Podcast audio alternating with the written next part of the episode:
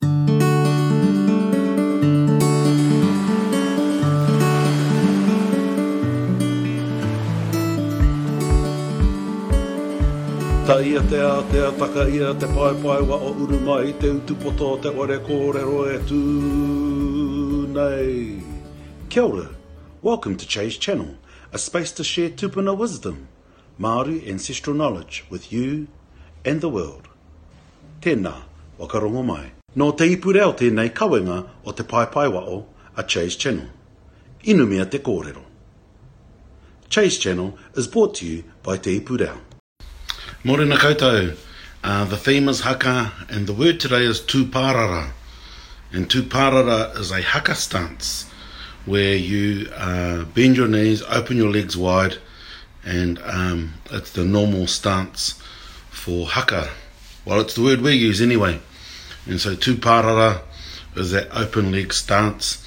Uh, it's very similar to the, the kibadachi stance of karate uh, and so you, you're in tuparara and more than a tina and tuparara is also the word we use um, like when you're drying a baby and you op- get them to open their legs so you can dry their whole body tuparara and so that's the word tuparara um, so over the next week or the next two weeks I'll alternate between a male stance and a female stance. So, male stance today, female stance on Friday. And um, yeah, the word is tūparara. Kia ora tātou. Nā Te Puni Kōkiri e pūtea tautoko.